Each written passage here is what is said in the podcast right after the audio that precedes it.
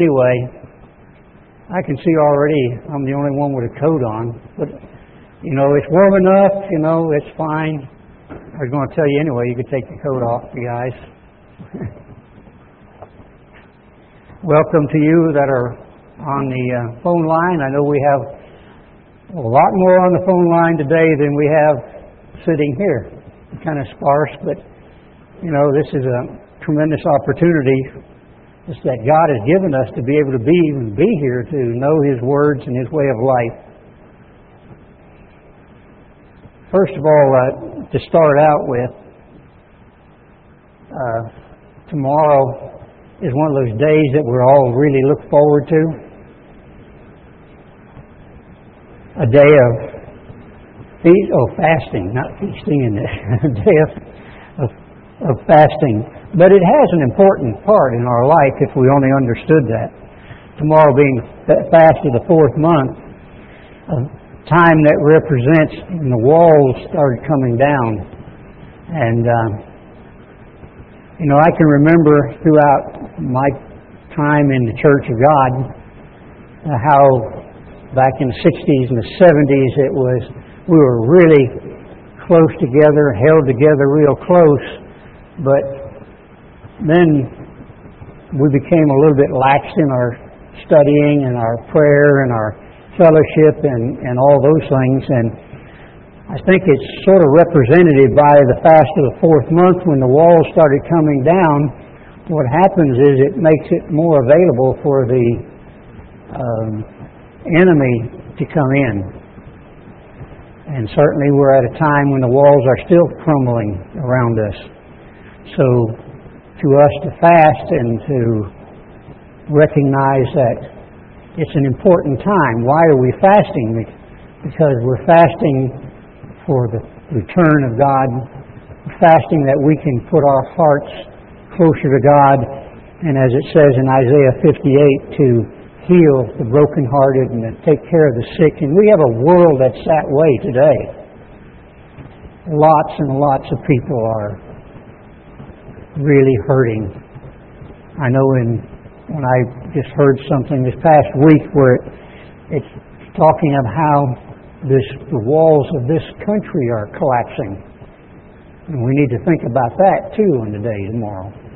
They're, they're destroying our money and they want to destroy our military because they understand those people that are running the whole, trying to run the society outside of God. Their idea is if if they can cause dissension inside this country and break down our military, break down our money, and we're no longer collect, collected together, they can take us over. And that's basically what's on the, on the line for this country. And you know what's something, it's the walls of the church are broken down too, aren't they?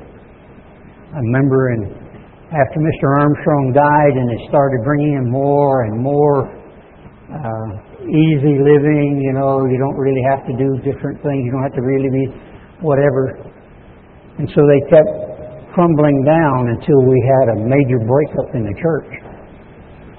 And even today, we're not unified in the church. And I talk about the unified church, the worldwide church, is now in what 500 different little organizations, some big, some small, some couple people, some whatever. But the whole, the walls of the church have crumbled, and they're still crumbling. And it's sad that those things happen. And so I got to thinking, what is the purpose of this? What is my part in all of this? What is your part in this? Have we really sat down and started thinking about why I was chosen out of six billion people? There's just a small smidgen of people that are actually knowing God. The religions of this world, one of the news articles that I read this past couple of weeks said that the problem with Christianity is the ministry. They're not doing what they should do. They're not teaching God's Word. And whether it be the Christianity of this world or one of the other, other religions of this world, and even in the Church of God, do we take time and ask ourselves, as it does in 1 Corinthians 1.26, it says, and ask yourself, do I see my calling? Really sit down and take stock. What is the responsibilities I have? What is my calling? You know, it goes on to say there's not many wise people. And I look around, I don't see the greats of this world. You don't see the greats of this world. Oh, we have knowledge, we have capabilities, and we do what we can the best we can. But basically, we're not the greats. There's not many of those that ever been brought into the church. There's not many mighty people, you know, those that are powerful as leaders of a great big company or of a nation. You don't see any of those people in the church of God. And there's not many noble people. We're just people. We're just the average person that comes to church. But do we see that what calling we have is far greater than what sometimes we give a thought to? In the sermon last week, Daryl went through a number of things that we should think about in relationship to God. That's part of our calling. When you look around, where are the rich people? You don't see them anyplace. But I see you. You see me. We see each other. So, do we really sit down? Have we taken stock of why God chose us? It's a very, very important job. You know, we talked a little bit before services about being able to see other people. God called us to be kings and priests. We're going to be the teachers in the world tomorrow. Daryl brought that out last week. He said, people are going to start doing their same old thing, and who's going to be there? You are, if you're doing it God's way you're going to be the one that'll go up there and tap them on the shoulder and say, hey, you're going the wrong direction. This is not what God wants. So we have, as part of that calling, to think about that aspect of life. We're going to have to teach people how to live the way God wants them to live. It hasn't changed in society today. What happened in the world tomorrow, or, in the Garden of Eden, happens today. In the Garden of Eden, God wanted to teach. He was the one that walked over and tapped him on the shoulder and said, Hey, where are you going? What are you doing? That's our job in the world tomorrow. But for us to do that job, we're going to have to have education too, aren't we? We're going to have to know a few things ourselves And we have to go through a few things ourselves. So, what is God expecting from you? That's what we have to get. The bottom line isn't what's good for me, it's what's good for God. The whole thing, everything that happens in this world today, is all about God. we don't think that, maybe, we think it's about us, this little church group, our little group here. Or maybe it's another group someplace else. But it's not about us. It's not about the ministry here. It's not about the leader of another group of. It's what God is. And sometimes we have to sit down and take stock. What am I doing with my life? Go to Romans 12, verse 1 we've got to take stock and see what does God expect from me? And the Bible's full of everything He wants us to do. It says in 12.1, I beseech you, therefore, brethren, talking to the church, and this is the church all over this world, whatever organization it is, it's not talking about one particular group. This is talking to the church, to everybody. But we don't see that all the time. But he says, I beseech you, therefore, brethren, by the mercies of God, and we understand God is fantastic in mercy. The mercies of God that you present your bodies a living sacrifice. Have you given that a thought? Are you ready to sacrifice your life, whatever it takes, for God's plan? Now, sometimes we don't do that. We have our own petty thoughts, our own petty attitudes, and our own things that we want to do. And we, we study in, in a certain area, but it's not us. It's what God's doing. So we're to become a living sacrifice, not a dead sacrifice. That's why we don't kill goats and sheep and doves and those things. God wants us to turn our life around. I thought when I was working on this, to do something on what is conversion. But that's what, what it is converting from flesh and blood to spirit life. So we're to become a living sacrifice, not a dead one. That means you've got to put forth every bit of effort you have. And he goes on to say it's holy, acceptable to God. So whatever you got to do say, wait, wait a minute.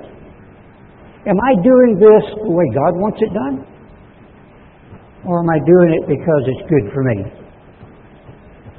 Sometimes we don't think about that. Sometimes it's, well, I've I've suffered here, I've suffered there, or I want to do this, and, but it's not that.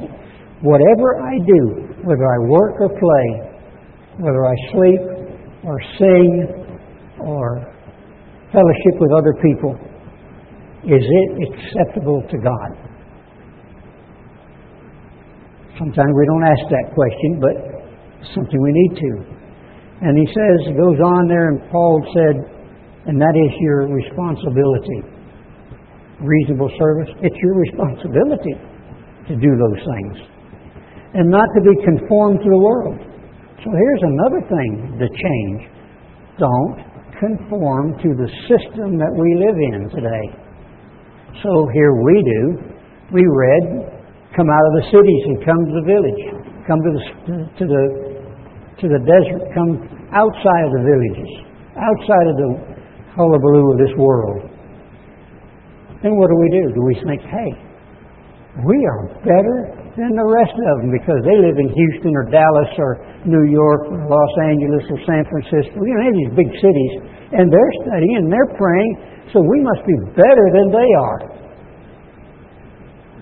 Is that our calling to be better than them?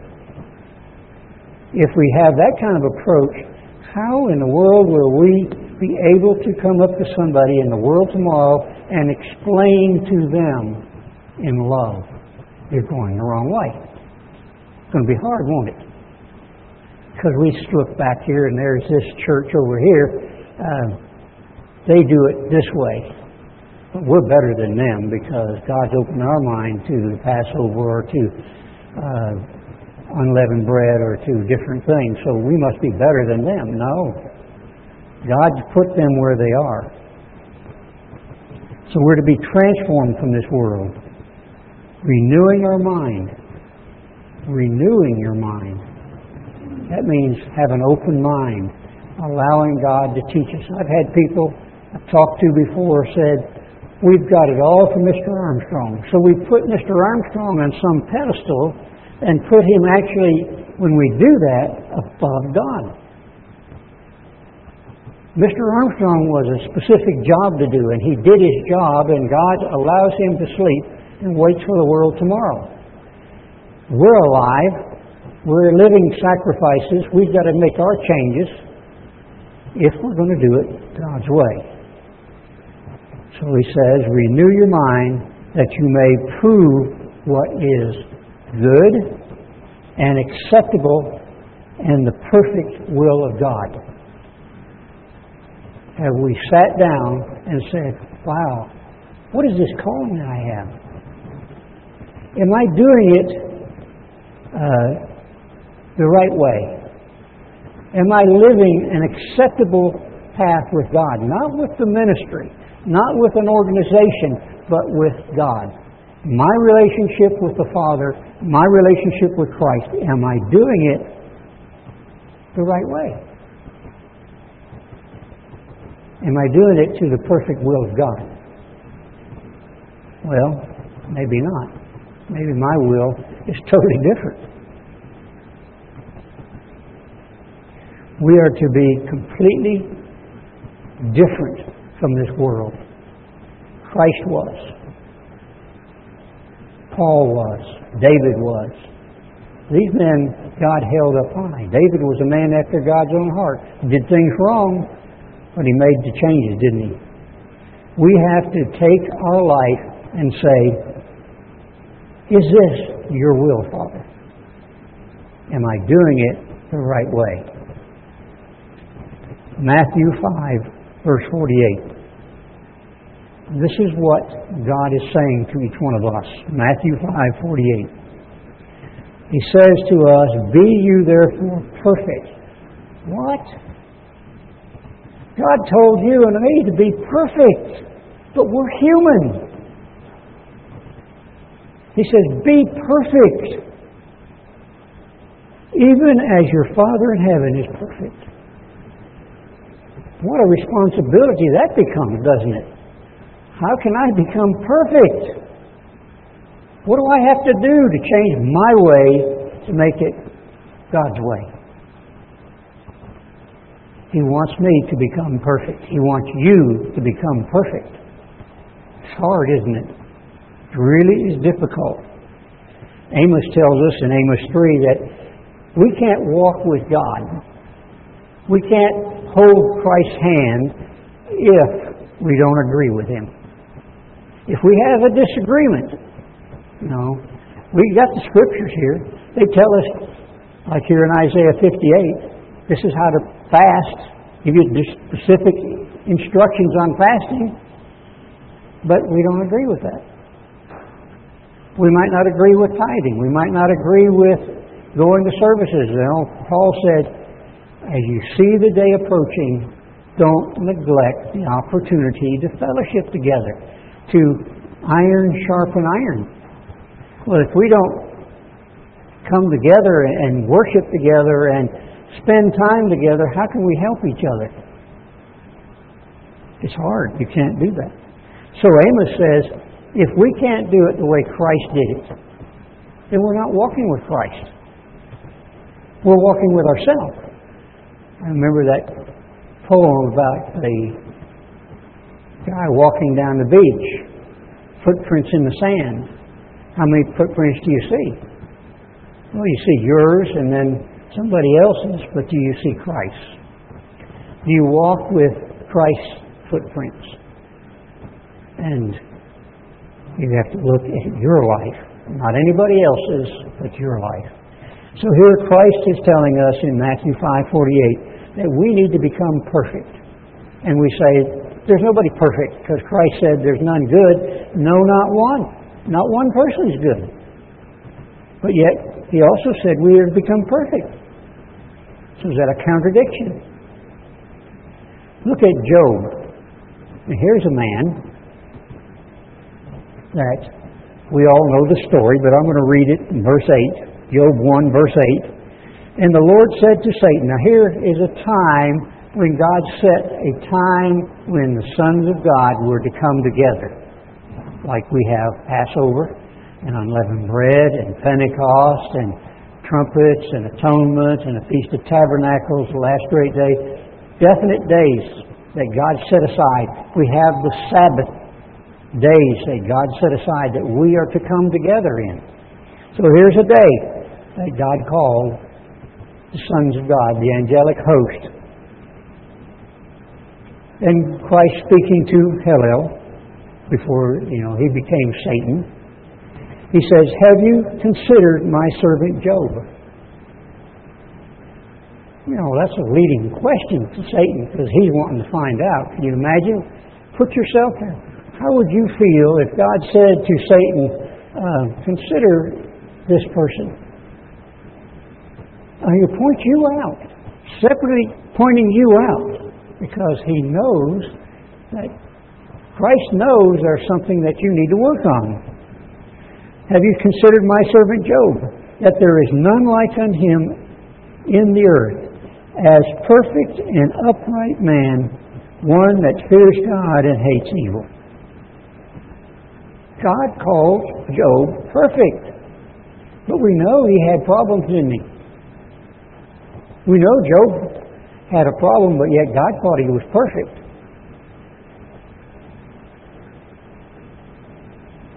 Took a long time for Job to find out what he lacked, didn't it? You know, Satan took everything away from him, took his family away from him, finally knocked him down with sickness. I certainly don't want myself in that position. I would like to be perfect. I want each one of you to be perfect. But I don't want to see you knocked down in the position that Job was knocked down to. He spent all the rest, most of the rest of the chap, uh, book of Job, talking with his friends, showing them that hey, you know, God's fault. God did it. You guys are wrong. You don't know what you're talking about. They kept pounding, pounding on him and saying, Job, you're bad. You're this. You've made all these mistakes. They didn't know Job.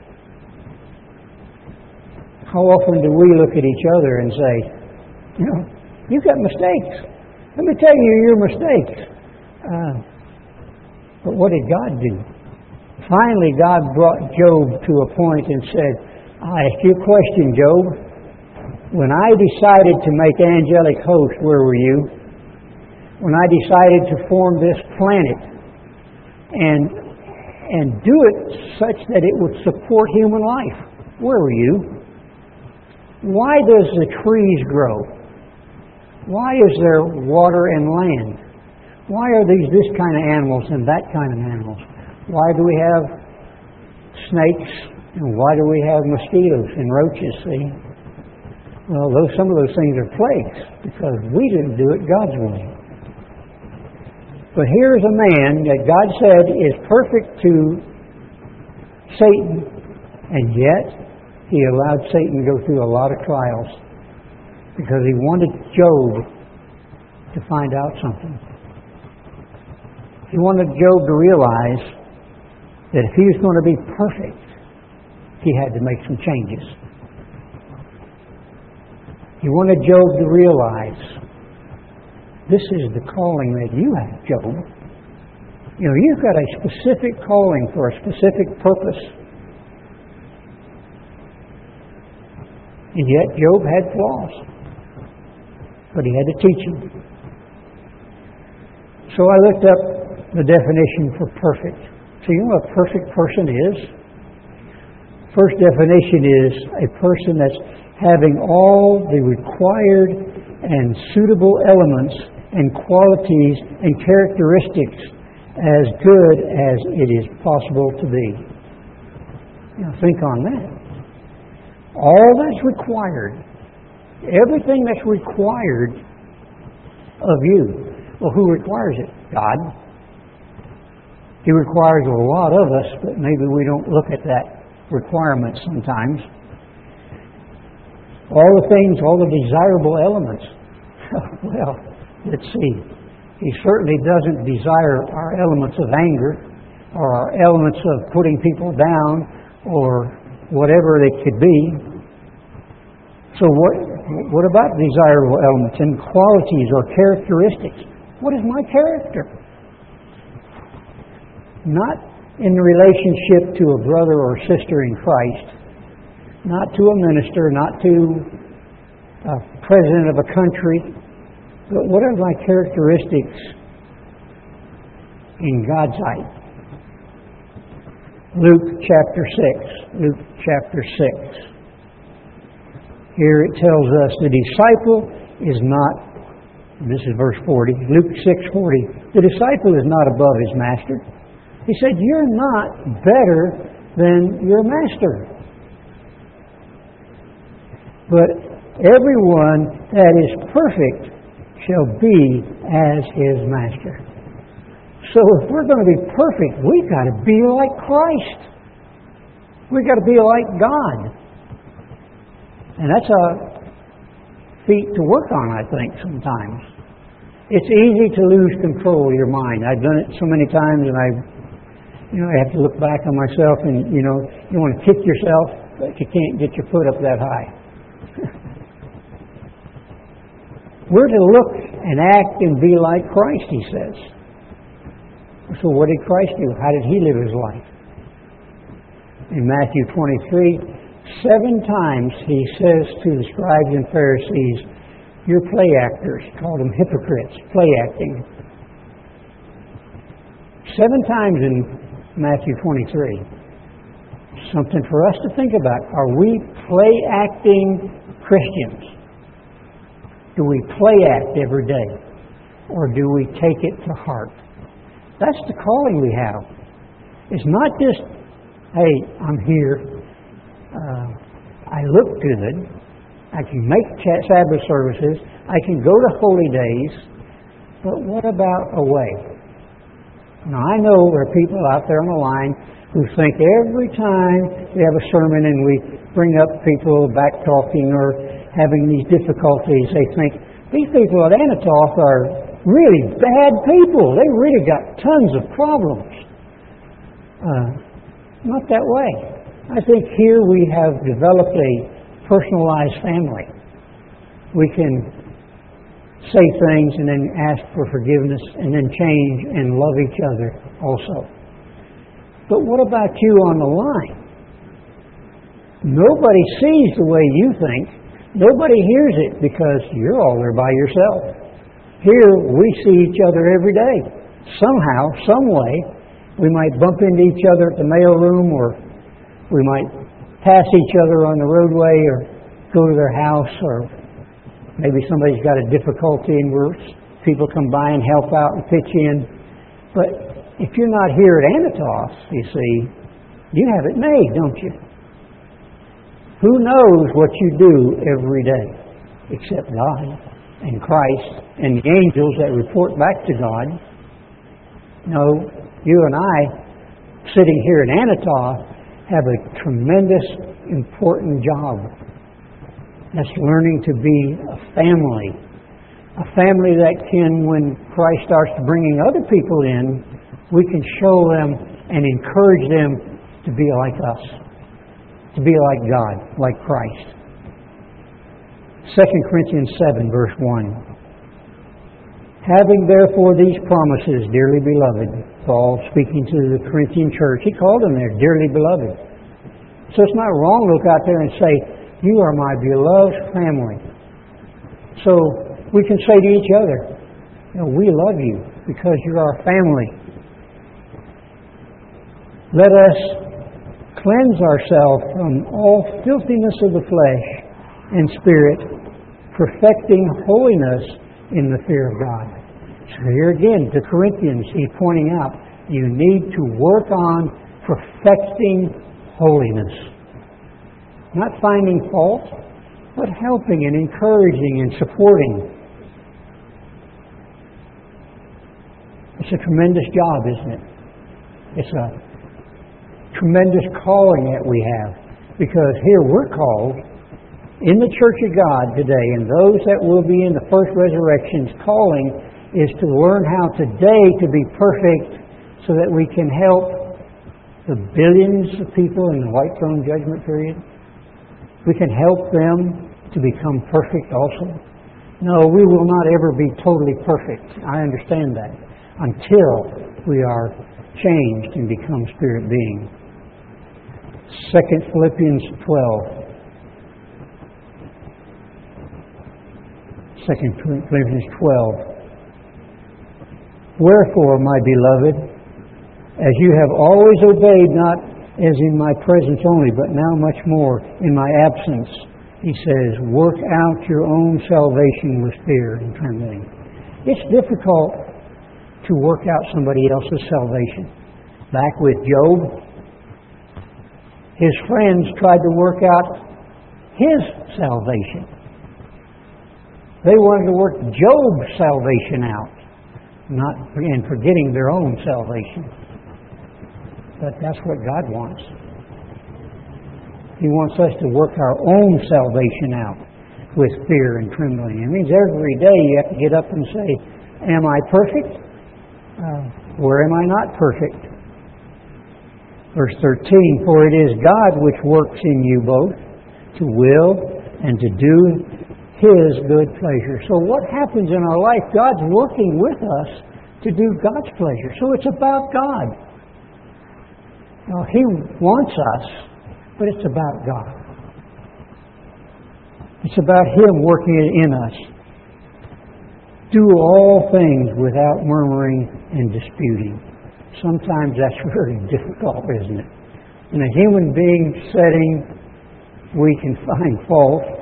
We can murmur because we didn't get this, that, or the other thing, or we don't have something that somebody else has, and uh, so we murmur and we find faults and stuff, and we start disputing one with another. You do more than I do. They gave you something I did should have had. That you may, verse 15, be blameless and harmless as sons of God without rebuke in the midst of a crooked and perverse nation among whom you shine as lights in the world. So by us striving with our heart to do it God's way, we're to be a shining light. And I know any of us that have worked in the world today, if we've done it and, and lived a way of life, it is the people come up and they recognize that you're different. You're doing something right. You're happy. You're uh, friendly or whatever. I can remember working with a friend in the church who um, was a, was a uh, bricklayer. And because I didn't use a lot of bad language, they soon started changing their language. So if you work in construction someplace, you find that happens. If you're a godly, God-fearing person striving to be perfect, they know you, they recognize you, and they'll change their language around you because they see something different. They see that light that's in you. Another definition of being coming perfect is being free from any flaw. What happened to Job? He had flaws. But God was going to make him perfect, more so than what he had already said. Job had flaws. We're human. We're flawed people. Sometimes we make a mistake when we get out of bed and have the wrong attitude. Or things don't, somebody says something to us and we come off the wall or we jump on them, whatever. So being a being free from any flaws. That's how you become perfect. Or a defect in connect, condition or quality. Faultless, as close to such a condition as possible. So you work at trying to be as perfect as possible. That's why he says, Paul said, work out your salvation. Work out being faultless. Work out making, stop making defective conditions. Another one is without flaw or error, a state of complete uh, completion or fulfillment. God is perfect. He's been perfect. His character is perfect. And we're to try to be like Him. We're to work at getting rid of those flaws. So again, I think back to last week sitting there in services and Daryl was reading these things that God expects from me, and I'm thinking, how does He know that I'm this way or that way? Because God's imprinting it in my mind. I'm not looking at to see if, if my wife was perfect or not. I'm trying to see, well, how did He know I did these things? How does God know it? Because He knows it. You know, He's God. He knows everything. But He gives us the right to make the right decisions. So, like Adam and Eve, we make the decision to make the decisions ourselves. God wanted Adam to teach Adam and Eve the right way to live. Adam and Eve decided they wanted to make that decision themselves. Each day, we have that choice ourselves. Are we going to do it God's way? Or maybe I got a better way. I can do it better than what God has said.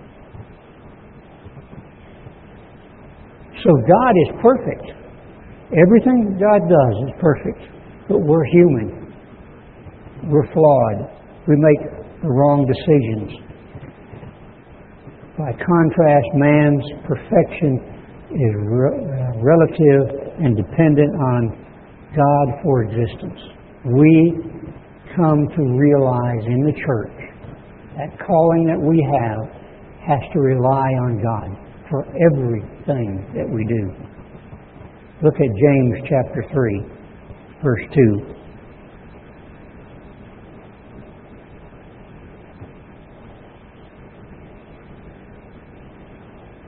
Perfection then uh, may refer either to a relative blameless lifestyle.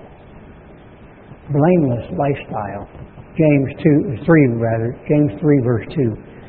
For in many things we offend everybody, somehow, some way. We say something we don't think, or maybe we just do it just because we are human. We offend all. And in many offend not in words the same, if any man offend not in words, the same as a perfect man. So if we can then control our mind before we open our mouth, you know, it's like they say you insert your car in gear before you start trying to drive. You know, you don't put your car in neutral and step on the gas, you don't go nowhere. So you insert it in gear. You get it the right gear. You don't want to go forward and put it in reverse. So James just tells us insert the gears right. Put your mind in gear before you open your mouth. Because then you won't offend anybody. So a perfect man is able to bridle his whole body, to control his whole life. So that's something to think about do I control my life or do I just fly off the handle like the the uh, crow that sat there and ate all those prunes and then drank the water and tried to fly away and he just went right into the ground. He tried to fly away full of prunes. He didn't go anywhere. 1 Peter 1, verse 15. 1 Peter 1, 15. But as much as which has called you is holy, so because God is holy, as is He which is has called you is holy, so be you holy in all manner of conversation. It has to be a holy conversation.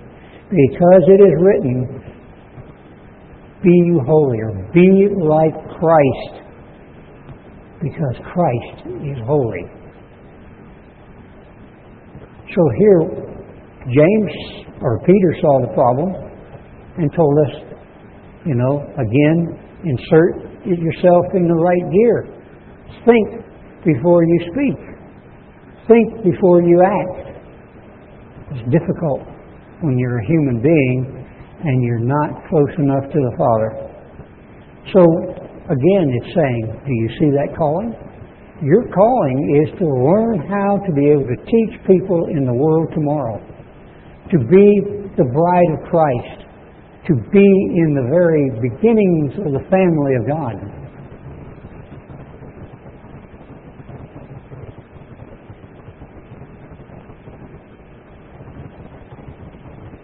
Our behavior is another area, the way we act. So Philippians 3 verse 15. Philippians 3:15. Let us therefore, as many as be perfect. So here Paul recognizes that if we're going to become perfect, be this minded, be minded this way. And if anything uh, be of otherwise minded, God shall reveal even this to you. So if we're not the same category in mind of Christ, we're not walking with Christ, if we're not walking in Christ's footprints, then we need to ask God for help. Be this minded. Be minded to be like Christ. James 1, verse 4. But let patience, Paul said, uh, James says, let patience. That's something that, as a human being, to have patience. I've seen people over the years that have been able to deal with their children, and they have this love and this consideration and this patience and endurance with their children, and you never see them come unglued, and that their children are very respectful. On the other hand, I've seen people without patience. Me, when it comes to child rearing, you don't have patience. And it's difficult because now your children are not loving and respectful. So here he said, but let patience have her perfect work. Patience.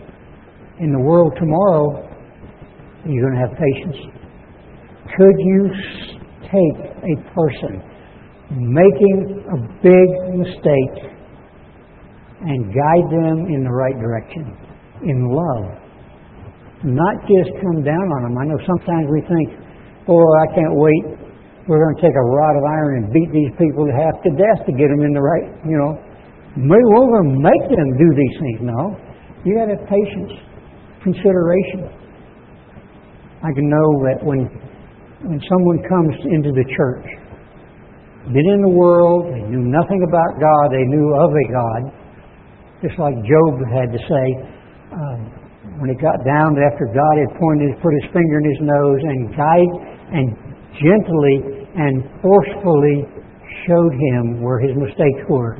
Job had to say, I've heard of you with the hearing of the ears, but now I see you.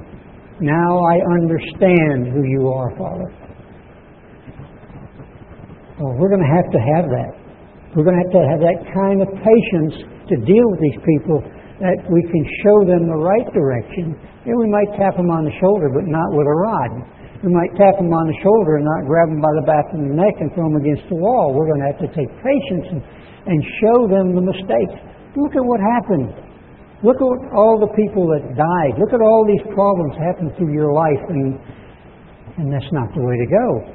So let patience have her perfect work, that you may be perfect. Enter entire, wanting nothing. If we have true patience, we're going to be calm and kind. We're going to be able to understand the problems and able to help other people. That's part of our calling. To look into our life and see, hey, I ain't very patient, so I got to change.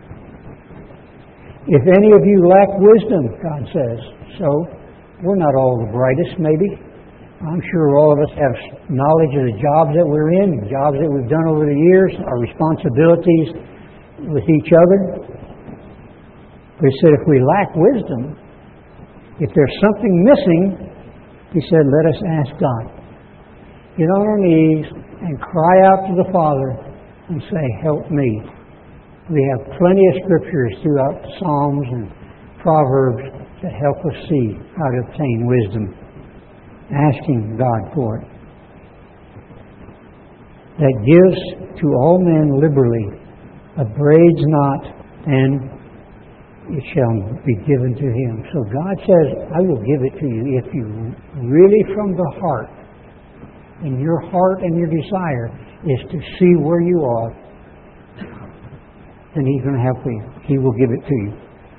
And let him that asks in faith, wanting and not wavering, so sometimes we ask things, but do we really believe it? We ask to be healed. Do we really, truly, in our heart, believe God is going to heal us? Maybe because He doesn't do it instantaneously, then we start losing faith. There is a purpose. I'm sure that Job, going through all this boils all over his body, said to God, Help me, heal me, you know, take this away. And didn't do it. It was a lesson to learn, something he had to learn himself. Let him ask in faith, not wavering, for he that wavers is like a wave of the sea driven with the wind and tossed. In other words, he's saying, if you can't totally, completely trust in God, if you don't have that kind of faith, then you're you're not going to get healed. You're not going to be helped. God wants us to have that kind of faith. So He gives us trials and temptations and things that for us to, to work on.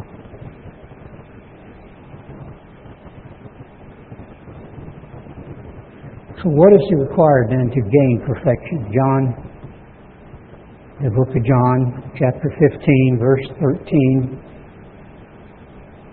What's required for perfection?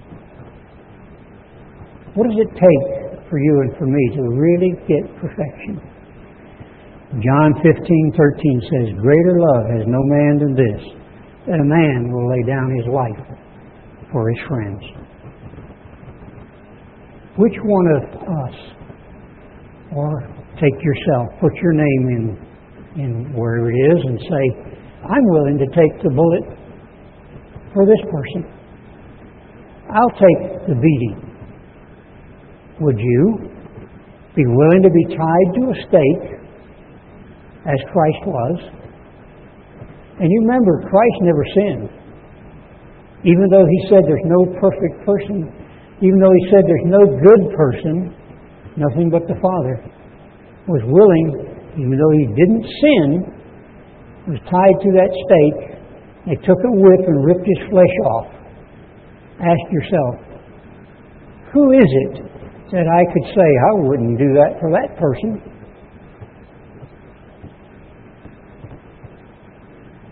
Christ did. They spit on his in his face. They slapped him. They crowned poured some crowns down on his head of thorns, and he still was allowed his life to be tied to a stake and have his flesh ripped off his body. You want to be perfect? Can you say, well, I would for this person, I would for my wife or my children, but I don't know about that preacher guy. I don't know about that bus driver. I don't know about that boss that I work for. I don't know about the head of Russia or the Congre- and some congressman in this country when I know that they're trying to destroy this country, when I know they're trying to destroy our families and they're killing people left and right. People that don't have a conscience. There are people without a conscience. They can go out there and kill somebody, it doesn't bother them. They do it all the time. Are you going to willing to say, Yep, I'm ready to tie myself to the stake that that person can be healed, that that person's mind can be changed? Christ did that. And it says, back there in the beginning, I say, God said He's perfect. And He wants us to become perfect. He says, Be you like me. Do the same things that I would do. Are you willing to be put on the stake? Are you willing to stand up when somebody comes into our country and is going to shoot a person we don't like? Maybe they're going to shoot the governor of this state. We don't like them because they don't do it my way. Or maybe we're somebody in one of these towns where they're busing in hundreds of immigrants and they can't handle it. Are we willing to go to that person that said, Yeah, bust them in there. I don't care what happens to them. Are you willing to say, Hey, I'll take the bullet. I'll take being nailed to that stake. I'll give my life for that person. You want to be perfect? Christ did those things. They, they cussed at him, they beat him, they accused him of things he never did. He never come up and said, You're a liar.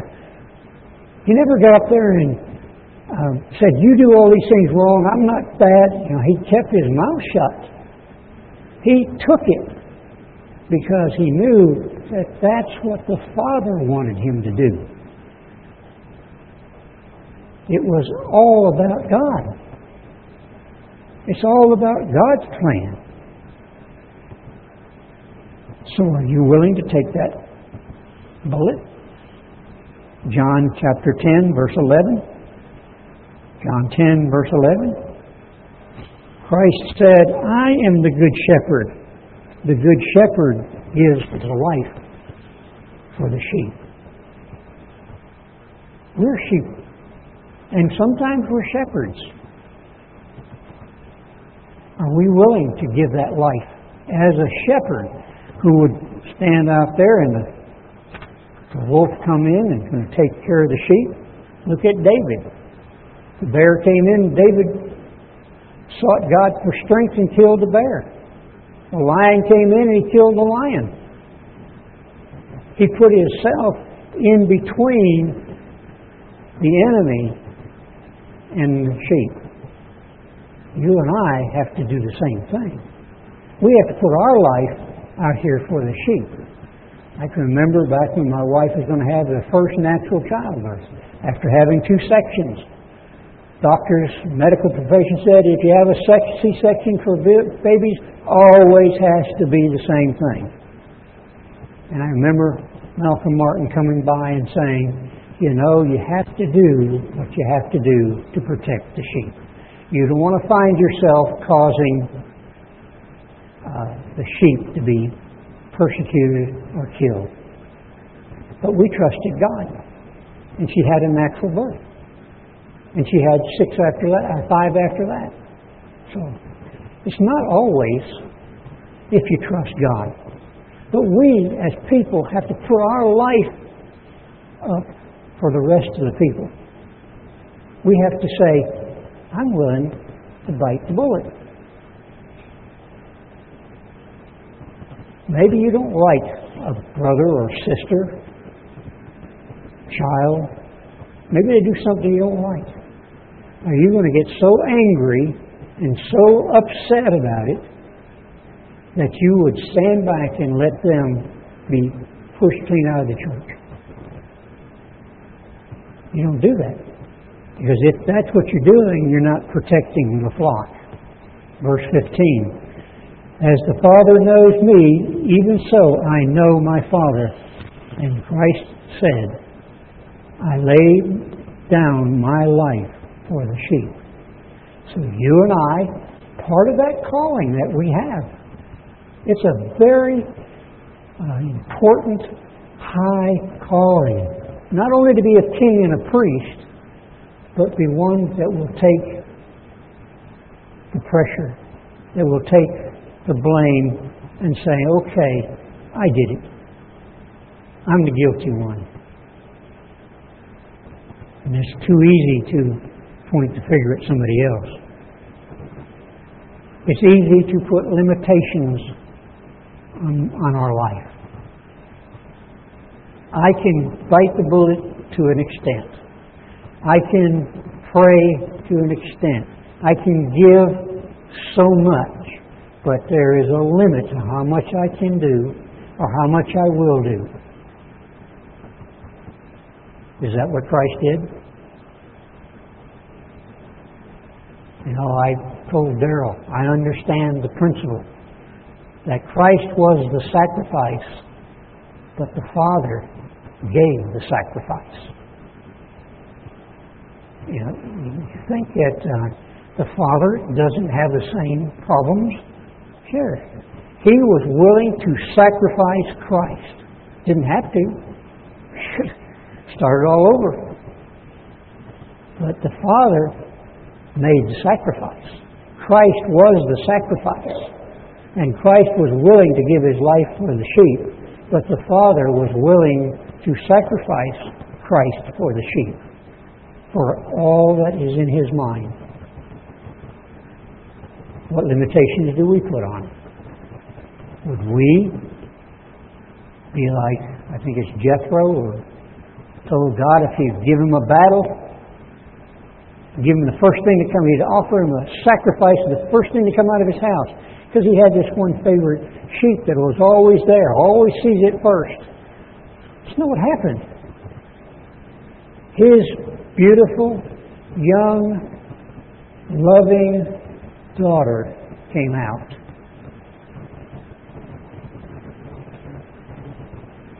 What would you do? Would you sacrifice your beautiful, only young daughter? You know, it's a test. Was showing that this is what God was going to do. God was going to sacrifice His loving Son for everybody. Do we put limitations? Now, you know, um, we try to justify that. We try to say that didn't happen. Uh, God would never require that.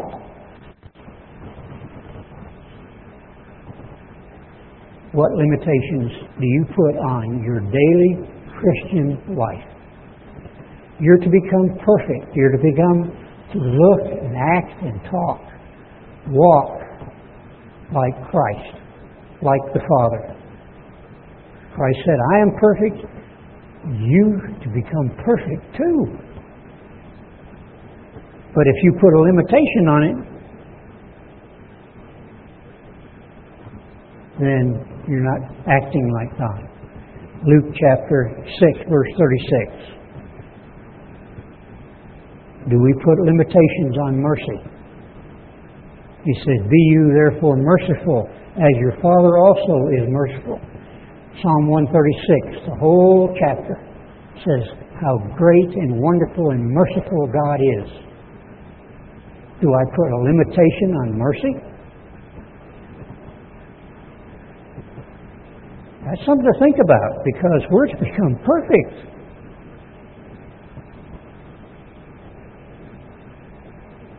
How about on the things we own? Matthew 19, 21. Christ speaking said to the young man, If you will be perfect, go sell all that you have and give to the poor, and you shall have treasure in heaven, and come and follow me. A limitation. This fellow said, Hey, I've got all this this wealth. I've got all these nice things. they've got all these toys or whatever it is. I just don't want to give them up.